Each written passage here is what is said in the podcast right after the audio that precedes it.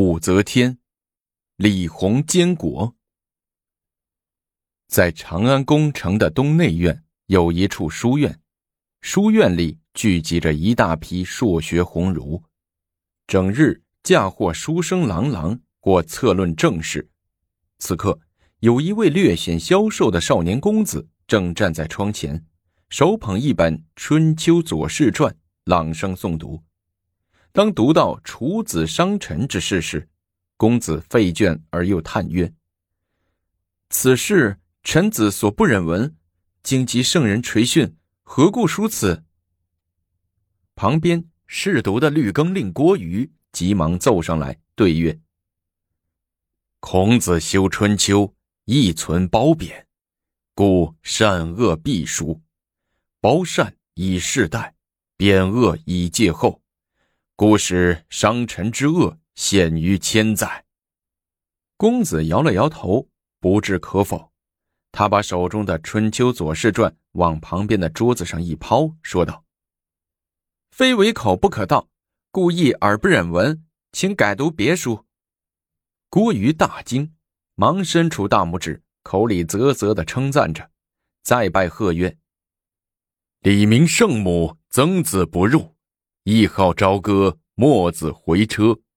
殿下成孝明姿，瑞情天发，兄辈之际。”出于视听，寻凤得音，实深广悦。臣闻安上礼人，莫善于礼。非礼，无以是天地之神；非礼，无以辨君臣之位。故先王重焉。孔子曰：“不学礼，无以立。”请听《春秋》，而读《礼记》。好，读《礼记》。公子高兴地说：“此公子不是别人。”正是高宗大帝第五子武则天的长子太子李弘。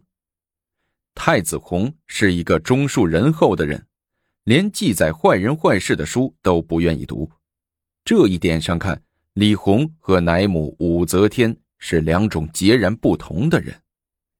太子李弘也是位能干好学的人，早在龙朔元年，在他的主持下，中书令太子宾客许敬宗。侍中兼太子右庶子许与师，中书侍郎上官仪，中书舍人杨思俭等人，在文思殿采古今文集，摘其英词例句，以类相从，乐成五百卷，名曰《尧山玉彩》。表上之，高宗大喜，特赐物三万段。许敬宗以下加急，赐帛有差。时有敕令。征边辽军人逃亡县内不守，或更有逃亡者，审并处斩，家口莫关。太子弘上表谏曰：“妾闻所思以备军之人，深久不出，家口皆拟莫关。亦有县外出者，未经断罪，株洲囚禁，人数至多，或临时遇病，不及队伍，源自不惧。”遂即逃亡，或因巧采被贼超掠，或渡海来去，漂没沧波，或深入贼庭，有被伤杀。军法严重，皆须相。若不己及不因战亡及同队之人，兼合有罪。虽有无敌死尸，多助为逃。军旅之中不暇堪当，直具队通司状。将作真逃，加口令总莫关，论情实可哀悯。书曰：“与其杀不幸，宁失不忠。福愿逃亡之家免其配没。”据说，高宗接到太子弘的这份上书后，大加称赞，对武则天说：“ 这弘儿啊，天性仁恕，这一点太像朕了。”征边军人本来就很苦，再动不动就连累家口，也确实有些过于刻苦了。心慈手软，还能统兵打仗吗？武则天说：“行了，别说了，也难为红儿的一片好心，就准了他的奏文吧。”咸亨三年，公元六百七十一年，高宗和武则天驾车幸东都洛阳，留太子弘与京师监国。临走时，高宗拉着儿子的手，谆谆教导说：“朕有病，身体不好，以后你要多历练一些治国的本事。这次京师监国，该管的事你要管起来，该处理事大胆的处理就行了。等过个一两年，等你完了婚。”朕就把帝位传给你。太子弘一听，磕头流涕说：“父皇，千万不要再说传大位的话，儿自当勉力树政，为父皇分忧，为民解难。”哼，好孩子。高宗把太子拉起来，又给他抹抹眼角上的泪，说：“凡事都要劳逸结合，不可太累了。”送别父皇母后之后，太子弘在左庶子戴志德、张文全、右庶子萧德昭的辅弼下，每日早起晚睡，批阅公文，处理庶政。时属大旱，关中饥馑，各地灾报雪片似的飞来。太子弘神色忧虑地对张文全说：“水旱虫雹，连年灾荒，国库空虚，百姓嗷嗷待哺。”如之奈何？张文全说：“天灾是一方面，造成现在局面的很大部分也有人的因素，比如这几年造蓬莱、上阳、合璧等宫，耗资巨大，又加上连年征讨四夷，弄得国库渐虚，百姓苦不堪言呐。”张爱卿说的对。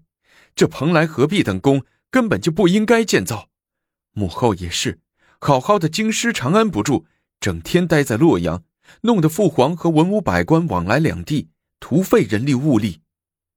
太子弘说：“殿下。”张文全拱手又说：“人力不可不惜，百姓不可不养，养之易则富以康，使之劳则怨以叛。”秦皇汉武广施四夷，多造宫室，使土崩瓦解，户口减半。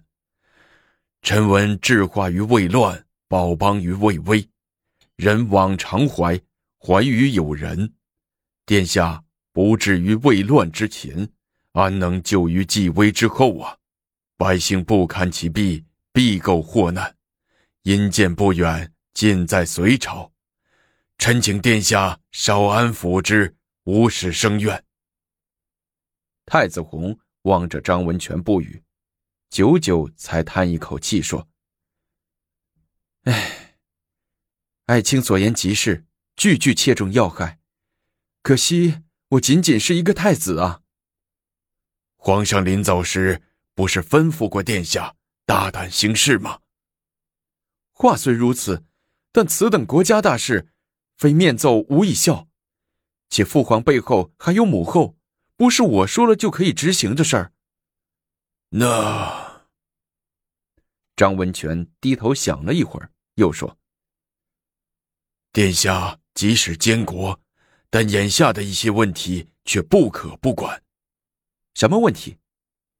殿下，如今救下马有近万匹，养在圈里，无所事事。”每日所费巨大，急需节俭。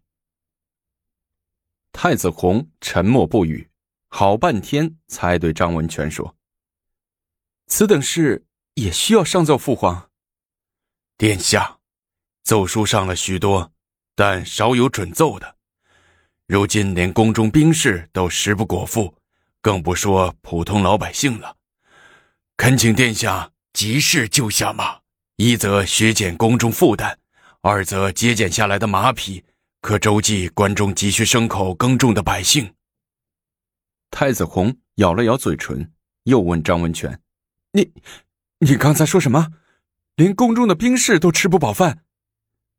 殿下若是不信，可取救下兵士粮食之。走，咱俩到外面转转去。太子弘说。两个人。先来到东宫院外的卫兵的伙房，正是吃中午饭的时候，几十个士兵都端着海碗蹲在墙根，呼哧呼哧的吃着。见太子来了，都呼啦一声站好。一个队长模样的小头目跑过来道：“禁军东宫院支队第二大队第一中队队长吕军叩拜殿下，殿下千岁千千岁。”太子和蔼的点了点头，问：“正在吃饭呢？”“回殿下，我队正在午餐。”太子红向墙跟前的士兵们走过去，一一仔细的查看他们碗里的饭食。见他们手里都拿着一块半块的黑窝窝头，碗里的菜汤照人影，一点油花都没有。问那个队长：“平时就吃这些？一日三餐是怎样安排的？”回殿下，一般是早晨每人一碗稀饭，一个窝窝头；中午一碗菜汤，一个窝窝头；晚上和中午饭一样。一顿一个窝窝头，能吃饱吗？回殿下，能吃饱。窝头很大。太子摇摇头，又走到一个大个子士兵面前，见他碗里一团黑糟糟的，就指着问：“这是什么？”“呃，回殿下，呃，这是榆树皮。”大个子士兵瓮声瓮气的说：“榆树皮。”太子红用手捏起一点放在嘴里咂了咂，苦涩难当，皱着眉头问：“这这能吃吗？”呃回殿下，不吃不行啊！不吃饿得慌。大个子说：“窝头不够你吃的吗？